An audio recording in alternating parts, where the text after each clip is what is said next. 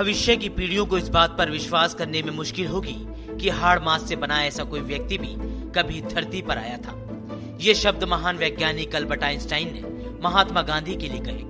देश दुनिया में महात्मा गांधी की एक जयंती मनाई जा रही है। सोशल मीडिया से सड़कों तक गांधी के चाहने वाले उन्हें श्रद्धांजलि दे रहे हैं। महात्मा गांधी की जयंती को अंतर्राष्ट्रीय अहिंसा दिवस के रूप में भी मनाया जाता है। दो अक्टूबर अठारह को गुजरात के पोरबंदर में जन्मे महात्मा गांधी एक ऐसा नाम है, जिनके बिना शायद आज़ाद भारत की कल्पना ही नहीं की जा सकती। सत्य अहिंसा के सिद्धांत पर चलते हुए महात्मा गांधी ने कहा था कि an eye for an eye will make the whole world blind यानी कि आँख के बदले आँख का सिद्धांत सारी दुनिया को अंधा कर देगा।